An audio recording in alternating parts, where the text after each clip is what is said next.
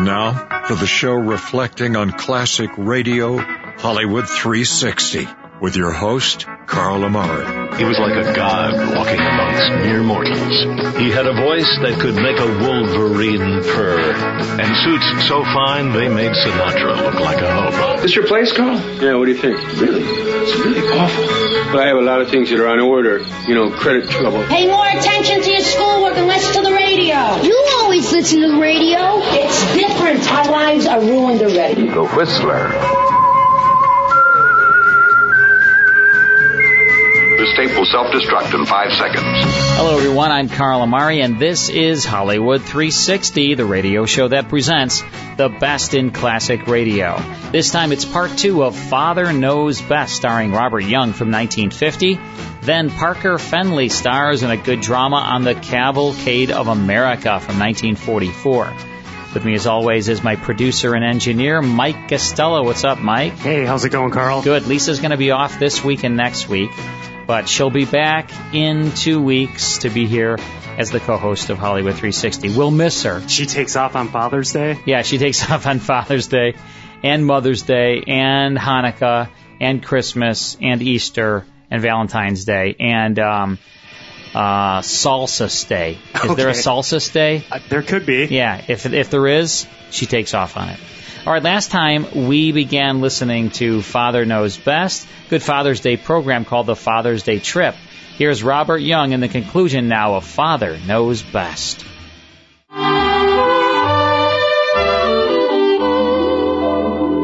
The sun comes up like a stab of light. Rose fingers reach into the night. The darkness fades, the night is gone. And day comes fast with the rising dawn. A woodcock calls, a soft wind sighs. And from its nest a starling flies. This is the dawn, the break of day, the time when Young light... man, will you please shut up?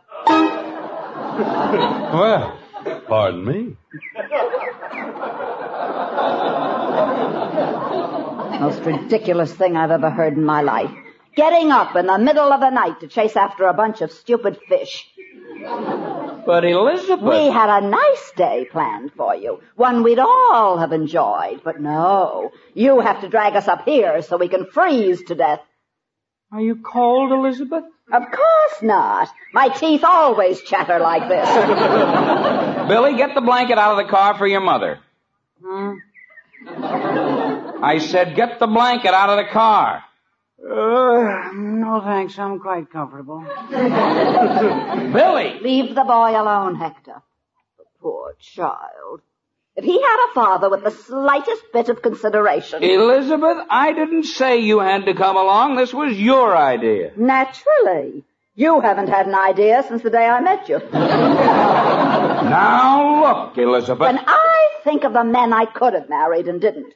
Lucky dog. Hector! I, I'm sorry, Elizabeth. I, I, I was thinking of, of, I think the Andersons are coming. Well, it's about time. You'd think they'd have hurried a little. Well, the road's kind of rough, Elizabeth, and Jim has a new car. Oh, Hector, stop making excuses for them. They're just like everyone else we know. Don't consider a soul but themselves. Especially that Margaret. Thinks her children are the most wonderful things that ever lived. And if you ask me, Margaret, darling.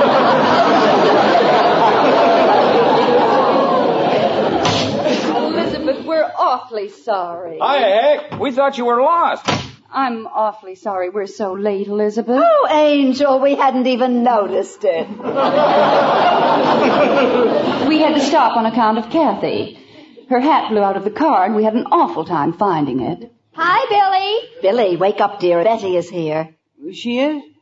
Oh, hi, Betty. Hi. Say, this is quite a spot, Heck.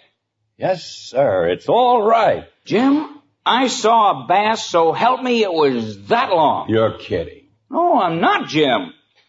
Well, maybe that long. Hey, there, there, there. Did you see that one, Jim? Hmm? What did I tell you, huh? Where? Right, right there, near the dock. I don't see anything. Jim, you weren't looking in the right place. Well, what's the difference? The place I want to see him is on the end of my line. Got all your stuff, Heck? You ain't just a woofin'. The greatest assortment of fish persuaders in the world. And it's all on the dock waiting for Papa. Hector, where are you going? Fishing? Why? You'll do no such thing. There's a little thing like breakfast that comes first. Breakfast? Oh, honey, we, We have- haven't any time for breakfast, Elizabeth. It's practically 6.30. Jim, Elizabeth's right. My lands, I've got all that food to take out of the car. I'll get it, Elizabeth. I'll get it myself. You just build a fire. Honey, if we build you a nice big fire, then is it all right if we go fishing? After you've had your breakfast. Wait a minute. How about the kids? Why can't they build a fire? And where'd they go anyway? Kathy, You want me, Daddy? where's Bud? He's under a bush. What? Jim, do you have to shout so loud? How else can I shout? Kathy, what's he doing under a bush? He's sleeping. Well, wake him up. Why? Because it's time for breakfast. Breakfast? You want me for breakfast, Dad? I figured that'd get him. Hey, what happened to Billy? Betty, Yes, Father? where's Billy? You want me, Mr. Anderson? What are you doing over there? Just watching the lake. Well, let Betty watch it for a while. Alone? There's nothing to worry about. Nobody ever steals a lake until after breakfast. Hiya, Dad. What's cooking? Nothing yet. Get some wood. You said it was time for breakfast. Bud, we've got to build a fire. Get some wood. Where? You know, heck, at this point our ancestors are probably spinning in their graves. Where? Well, gosh, what do I know about getting wood? Jim, you're only confusing the boy. Bud, you see that tree? You see all those trees? That's wood.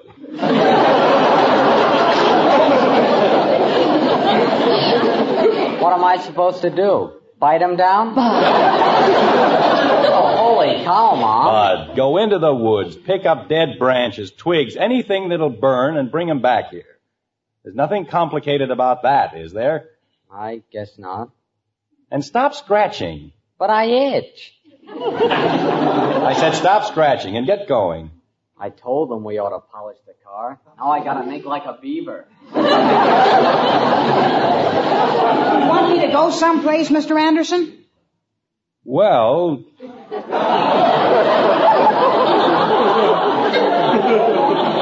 Leads with his chin every time, doesn't he?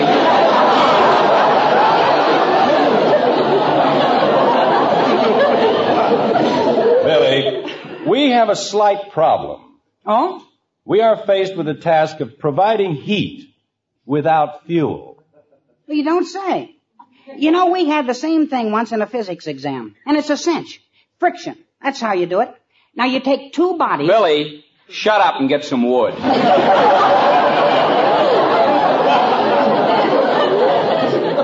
What? I said get some wood. Oh, okay. But I thought Mr. Anderson said... Wood! Hector, stop raising your voice. Wood. Fine, nobody has to get excited about it. I'll get all the wood you want. Jim, Margaret, as soon as the boys get back with the wood. are those your things Kathy's playing with? Where? On the edge of the dock. Holy smoke, my tackle! Of all the rattle brain. Jim, don't frighten her. Kathy!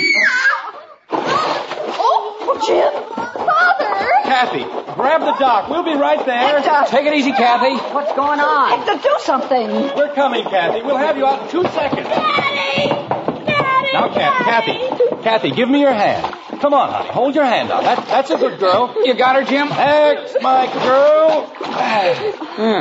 Now, now we're all right. Oh, Kathy! Daddy! I fell in! I know, honey, but you're all right now. You're all right. Hector, get the blanket out of the car. The poor child's wringing wet. I'll get it, Mrs. Smith. Oh, go ahead, Bud. Hurry. Okay. Is she okay, Mother? Yes, dear, she's fine. Daddy scared me, and that's why I fell in. Jim! Jim, look at my stuff. It's gone. Jumping Jehoshaphat. I was trying to catch a fish and you scared me.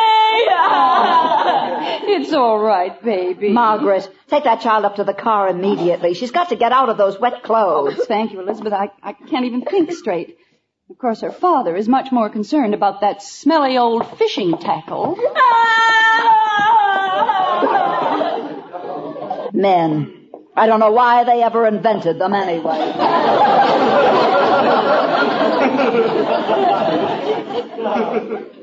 Gosh, I'm awfully sorry, Heck.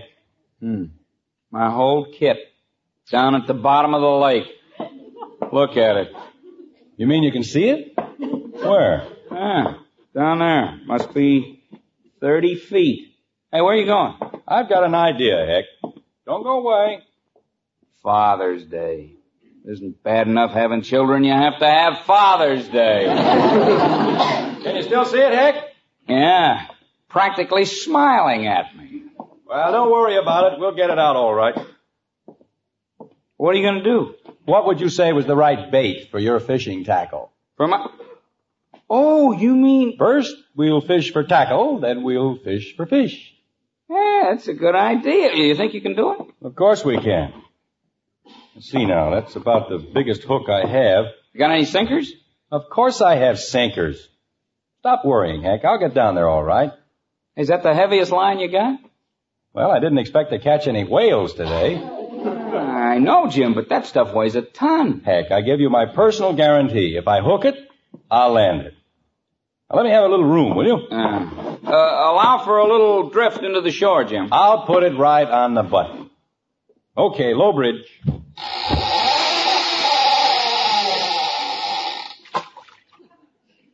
Nice casting, huh? What'd you have to put away out there for? So I can drag it across. Now leave me alone, Heck. I know what I'm doing. Well, morning, men. Having any luck? Sure, all bad. Can you see it, Heck? I think you're too far to the left. Maybe I can pull it over. Doing a little uh, bottom fishing, huh? Look, fella, we're busy right now. We got troubles. Come back some other time, huh? Okay. Uh, just a minute. Come on, Jim. We haven't got all day. Take it easy, Heck. He might be a game warden or something. Uh, you wouldn't happen to be a game warden or anything, would you? Me? Oh, no. I'm not a game warden. Because if you are, we've got our licenses and permits and things like that. yeah. We don't worry about those things up here. Oh. this, uh, wouldn't be a private lake, would it? Oh, no, no, no. Not a private lake at all. Ah. You know, for a minute you had me worried. no, it's nothing like that.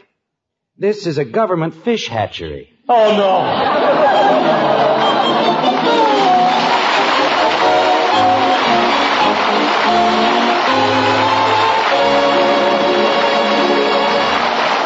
Once again, it's breakfast time in the white frame house on Maple Street. But it's a lonely sort of breakfast with none of the children at the table. Just Margaret and Jim, two lonely parents, discussing the disastrous effects of Father's Day. Like this. There's no sense being upset about it, Jim. Dr. Simmons said it was nothing serious. I know, but you'd certainly think Betty'd have enough sense to recognize goldenrod after all these years. She didn't see it, Jim, and she still says it wasn't goldenrod. Well, it was something. She's puffed up like a frog. Well, Bud's the one I'm worried about. He says it itches terribly. There's a giant brain for you. Goes to sleep in a patch of poison ivy. Wallows in the stuff. How's Kathy? Oh, she'll be all right in a few days. It's just a little cold. Jim, I don't understand. How can you laugh at a time like this? I don't know, Margaret. The whole thing is hysterical. It was quite a fishing trip. Wasn't it? Hay fever, poison ivy, a cold. this family caught everything except fish.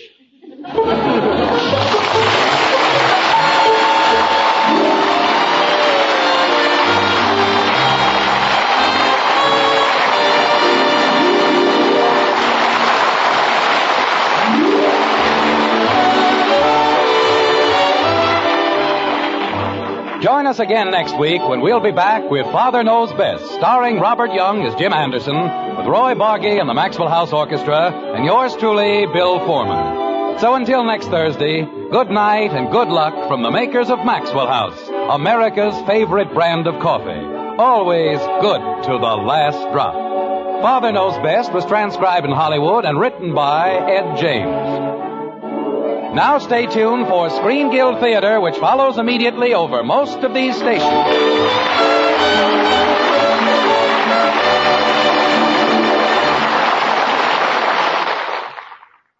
Stay tuned for Screen Guild Theater. Next on NBC.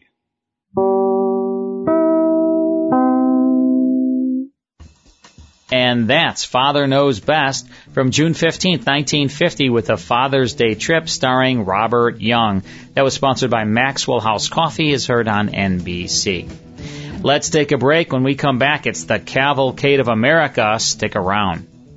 More Hollywood 360 after these important messages. Now back to the best in classic radio on Hollywood 360. Welcome back. I'm Carl Amari. This is Hollywood 360. Cross nearly 200 radio stations coast to coast. Check out our website. It's Hollywood360radio.com. There is a podcast of our show. It's always one week behind because we want all of our radio stations to have the latest and greatest Hollywood 360 radio show. But if you miss it, you can always listen to our podcast at our website, Hollywood360radio.com. All right, it's time now for a good drama on the Cavalcade of America. Let's go back to July 10th, 1944, for a show called From Emporia, Kansas, starring Parker Fennelly, part one now of the Cavalcade of America.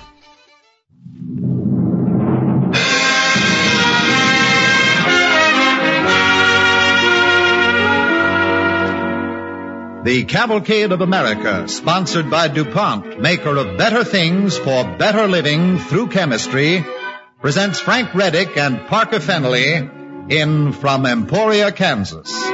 People have different ways of saying something is American. They say as American as apple pie or as chewing gum or as the comic strips or as the corner drugstore. All these things are characteristically American, there's no doubt. But we are here concerned with something more truly and more proudly American than any of these. A man.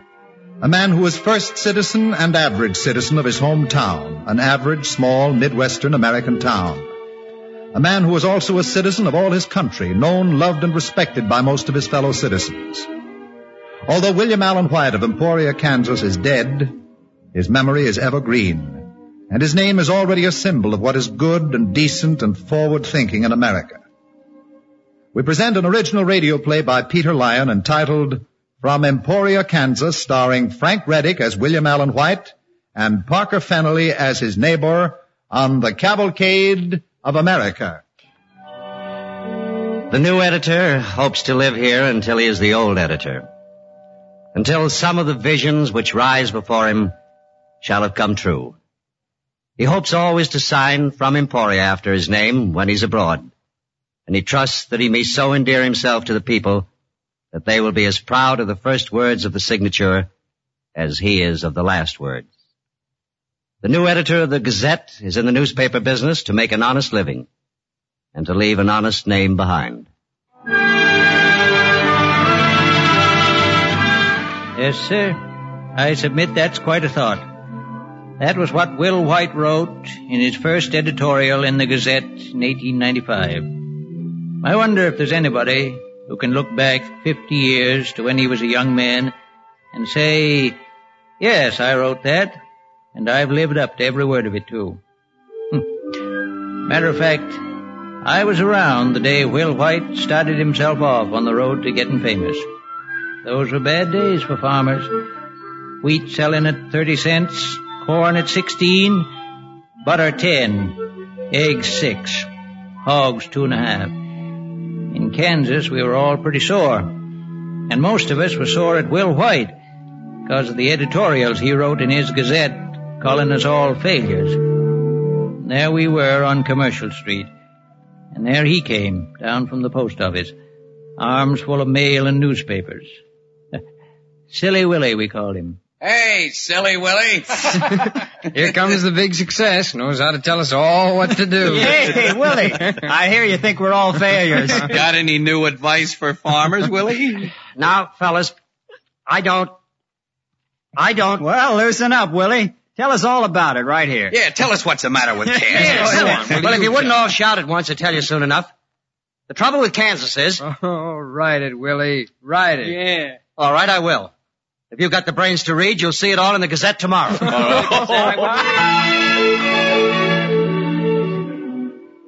Temperature was 107 degrees. Maybe that's why we couldn't help teasing young Will White some. Anyway, he was in a hurry. Going to catch a train that day was for a vacation in Colorado. He wrote his piece for the paper in a big hurry. We need more copy for the editorial page, Mr. White. You got some ready? I'm just finishing.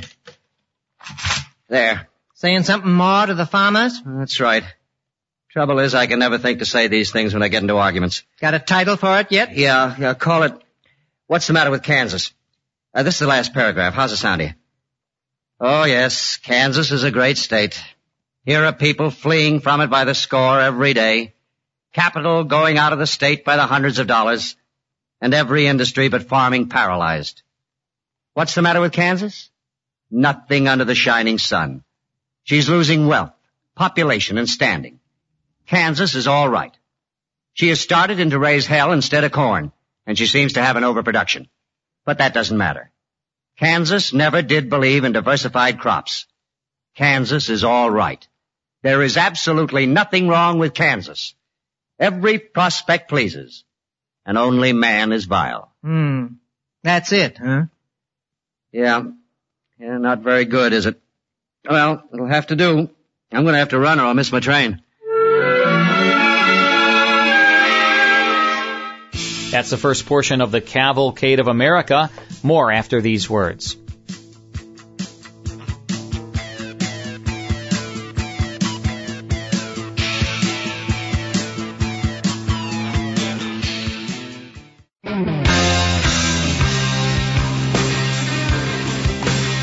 Now back to the best in classic radio on Hollywood 360. Welcome back. I'm Carl Amari. This is Hollywood 360, and it's time now for the conclusion to the Cavalcade of America. And Will White went off to Colorado for his vacation. And in Chicago, some big newspaper publisher happened to see Will's editorial, What's the Matter with Kansas? And he printed it. And then a big publisher in New York, he printed it. And then about 200 Republican papers all over the country, they printed it. And then Mark Hanna, who was the boss of the Republican Party in those days, he saw it. And he ordered one million reprints of it and sent it out all over. And that editorial, well, it did a lot toward electing McKinley as president.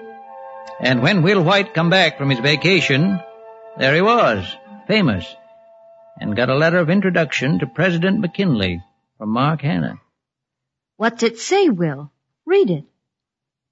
Honorable William McKinley, my dear sir, this will introduce Mr. W.A. White, who wrote What's the Matter with Kansas.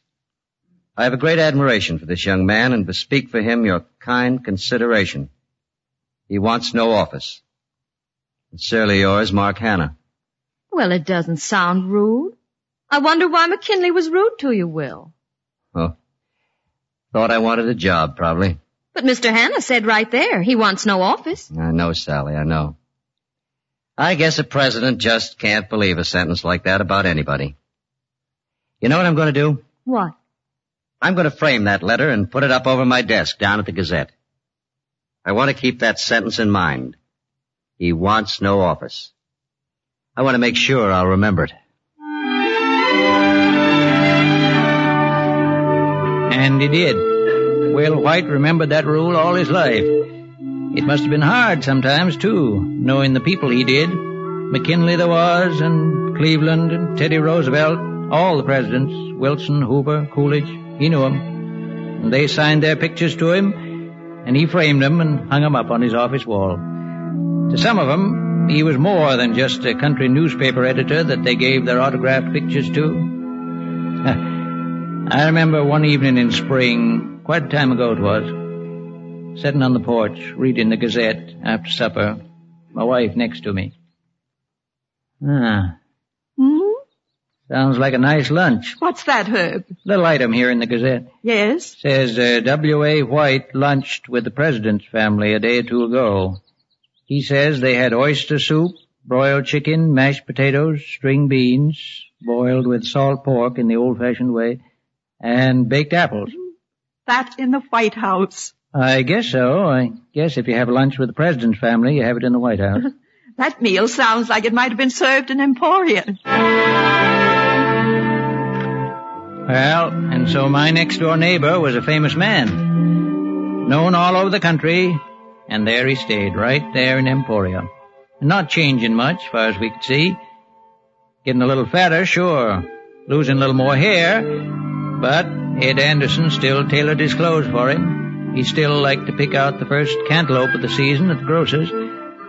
He got about twenty dozen fancy offers at fancy sums to take jobs in the East. But I guess it was like what he told us in Emporia in an editorial in the Gazette.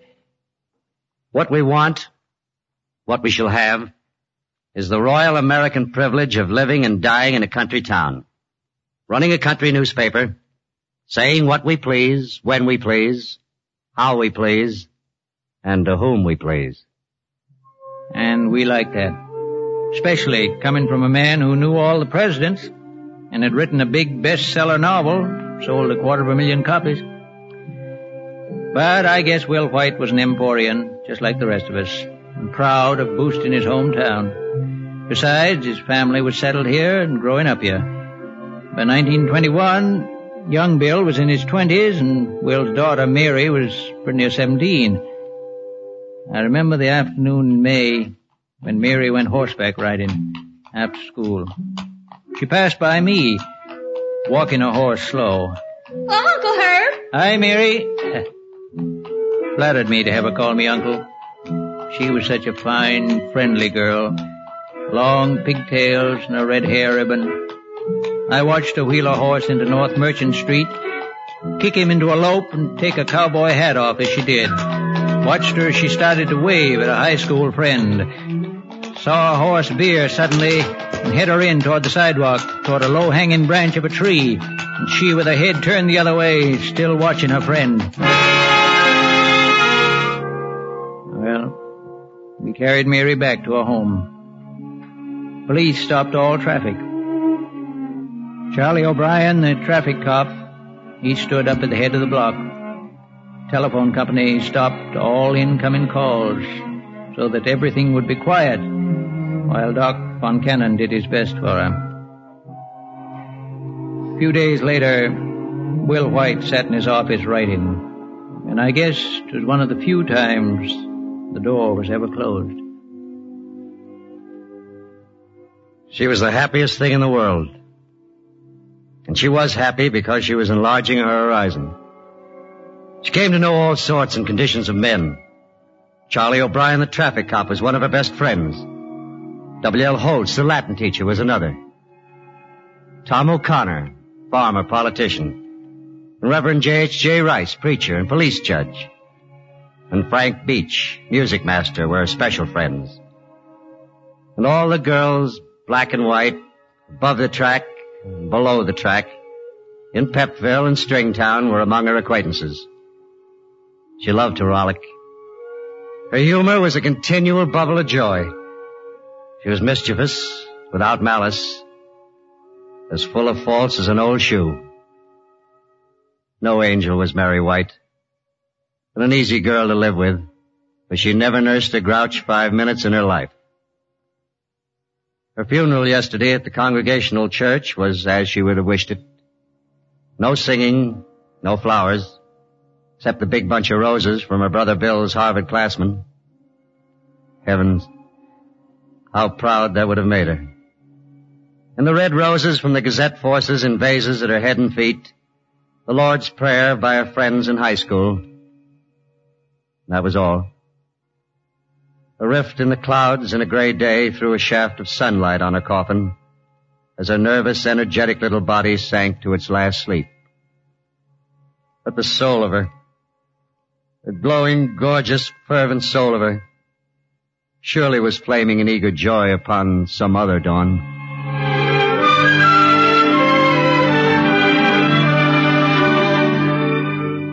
Our cavalcade tonight is a radio appreciation of a man who was at once an editor of a small country newspaper, a political pundit, a confidant, friend, and biographer of presidents, the author of a best-selling novel, a politician, a propagandist, a well-traveled and cultured gentleman of the world, a discerning critic and an intimate of everybody from the corner drugstore to the White House.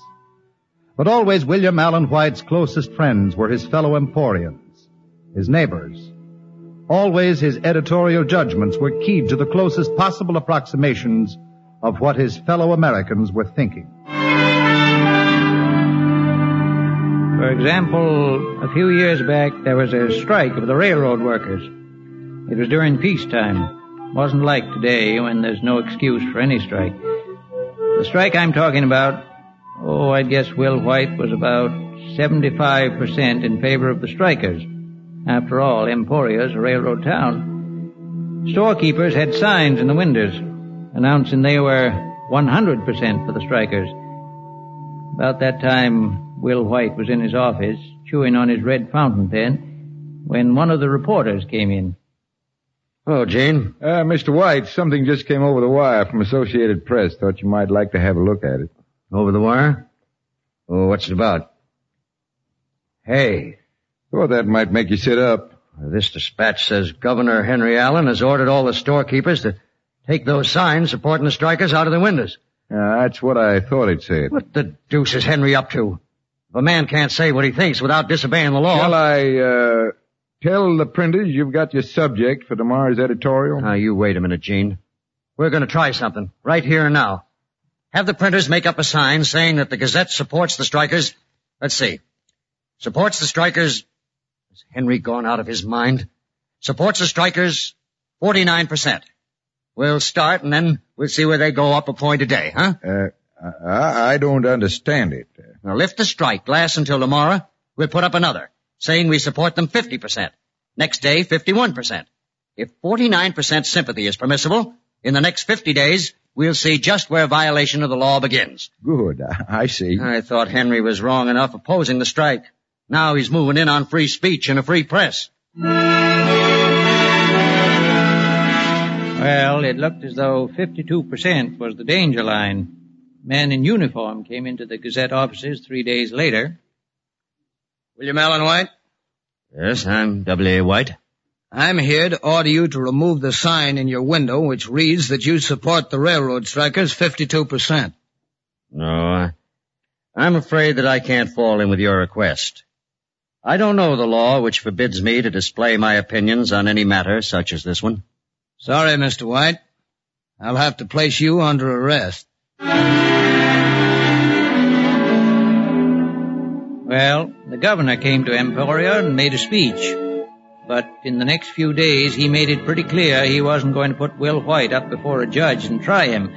Had one excuse or another, but it all boiled down to no trial.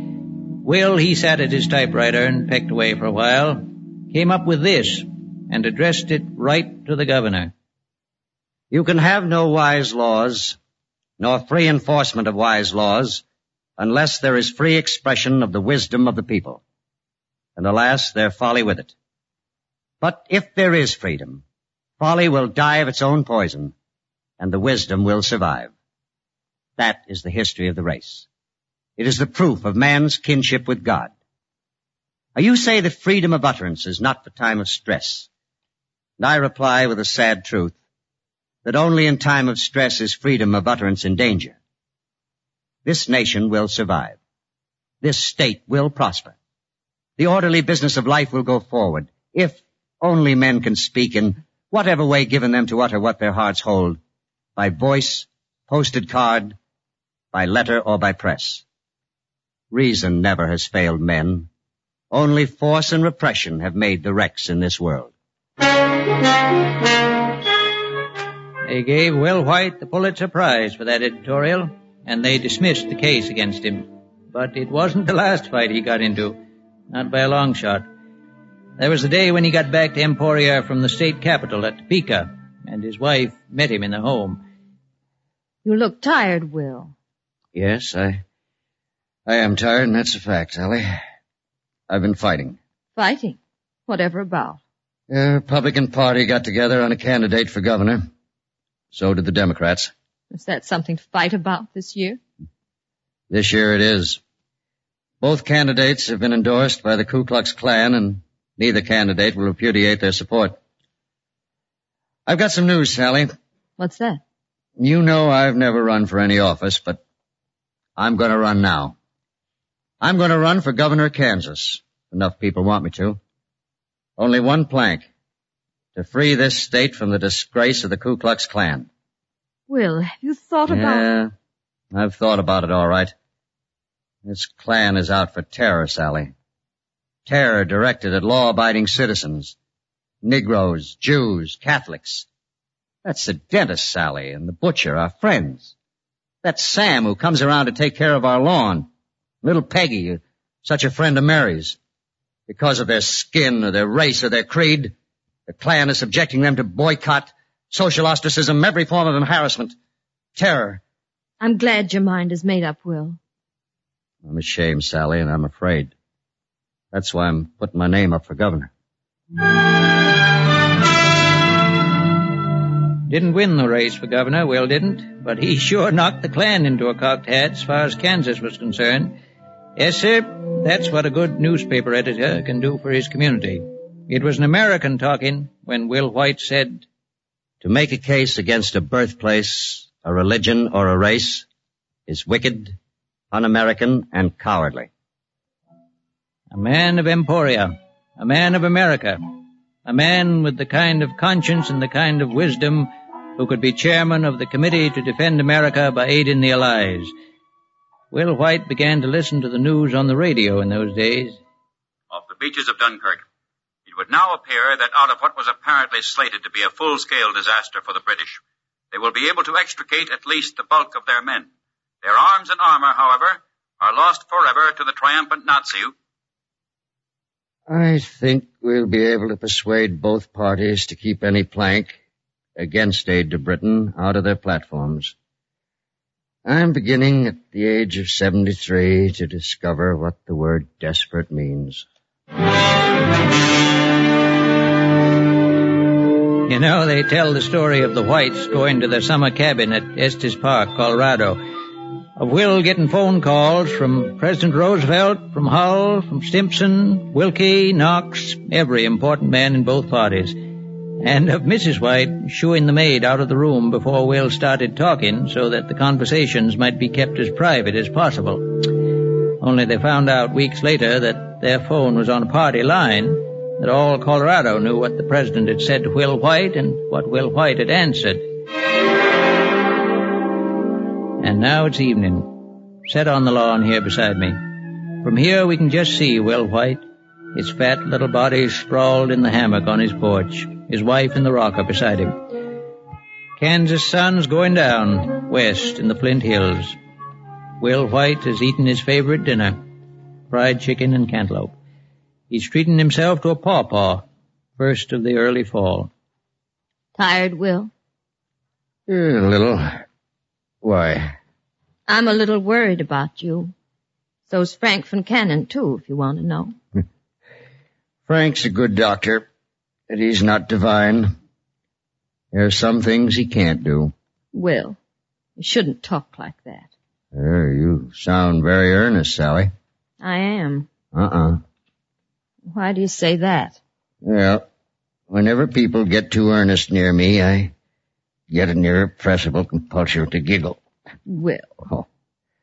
Don't be concerned about the way I think about death, Sally. As I lie here and think, I wouldn't mind another fifty years of life. As it is, I fear life much more keenly than death. But I'm ready to take greedily whichever comes. Well, Will White is dead now. I don't know about folks in other parts of the country, but in Emporia, we still remember him. And I guess we will for quite a spell. Because after all, Will White was Emporia. Maybe he was America too.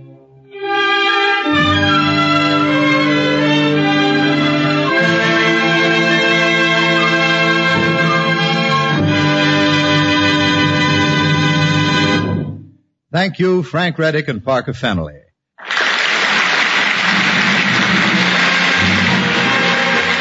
Monday evening, Cavalcade presents Boomerang, the fantastic story of a Japanese destroyer that was captured by Americans and in their eager hands became for Japan a terror of destruction.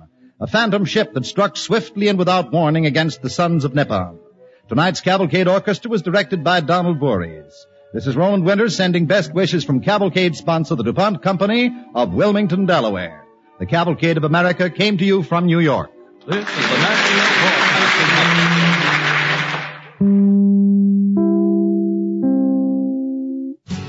And that's the Cavalcade of America from July 10th, 1944, with From Emporia, Kansas, starring Parker Fennelly. It was sponsored by DuPont, as heard on CBS. Let's take a quick break, then it's more here of Hollywood 360. More Hollywood 360 after these important messages. Now back to the best in classic radio on Hollywood 360. Next time, we'll tune into Let George Do It, starring Bob Bailey in a good detective adventure. Then it's a comedy with William Bendix as Chester A. Riley in part one of The Life of Riley from 1951. That's next time here on Hollywood 360. We'll see you then.